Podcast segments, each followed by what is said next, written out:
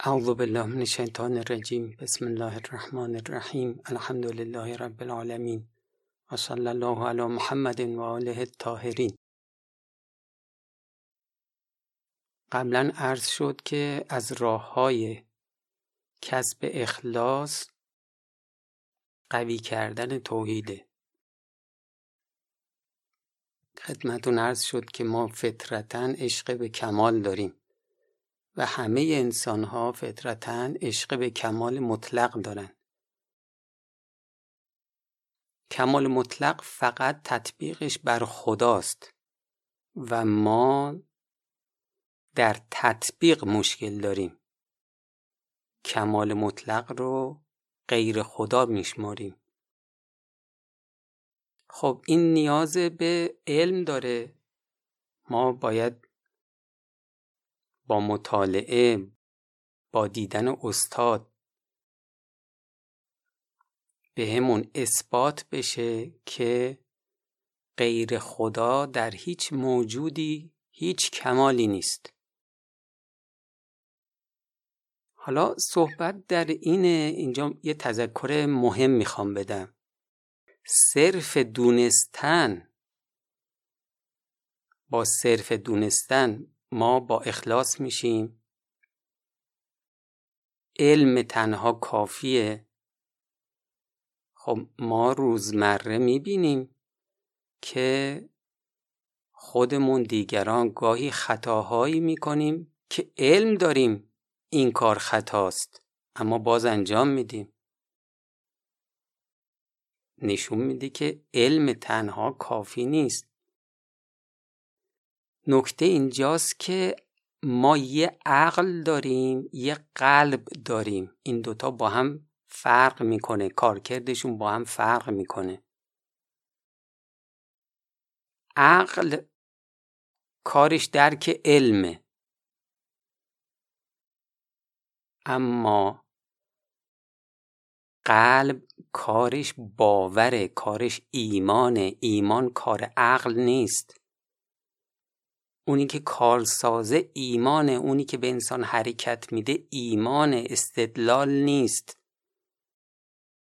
ببین سوره حجرات آیه چهارده. میفرماید که قالت الاعراب آمنا.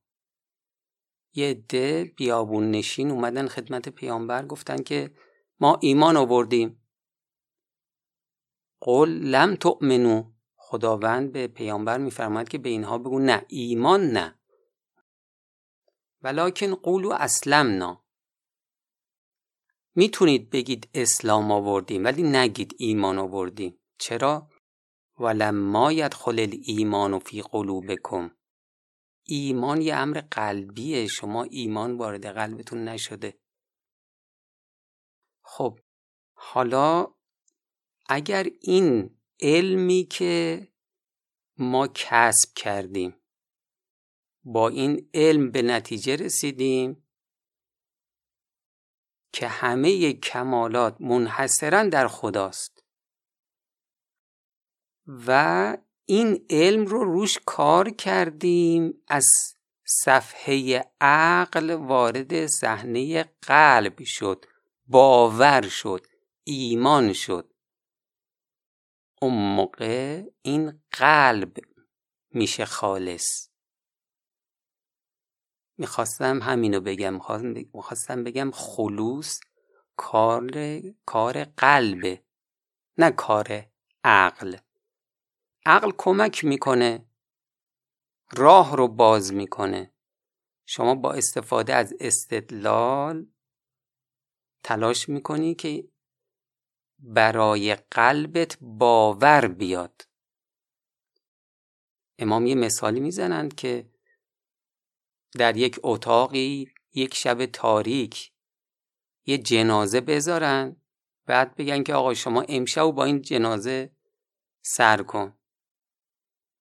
شما علم داری که این جنازه به اندازه یک مورچه حرکت نداره؟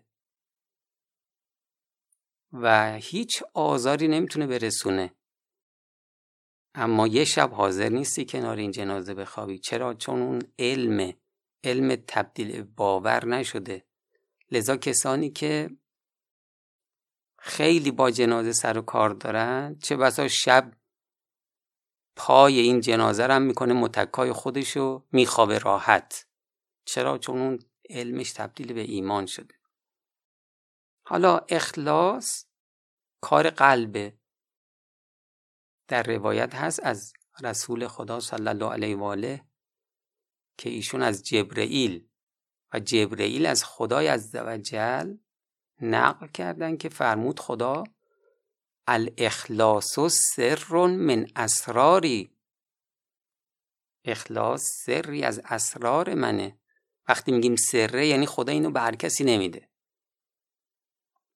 استودعته قلب من احببت من عبادی. من این اخلاص رو هر کسی نمیدم که با اون کسی که دوستش دارم میدم. به امانت میسپارم به قلب. ببین عبارت رو دقت می‌کنین. اینجا قلب داره. من اخلاص رو به امانت میسپارم. به قلب کسی که دوستش دارم. خب این محبت خدا وقتی وارد دل شد. خب شما حالا باور کردی همه کمالات خداونده. محبت پیدا میشه.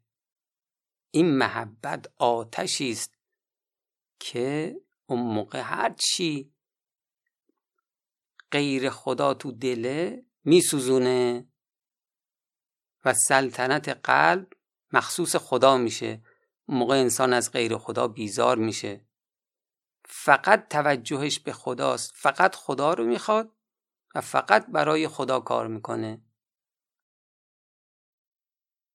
ان الملوک اذا دخلوا قریه افسدوها و جعلوا اعزت اهلها اذله سوره نمل آیه 24 میفرماد پادشاهان اینطوری هستن. همه پادشاهان.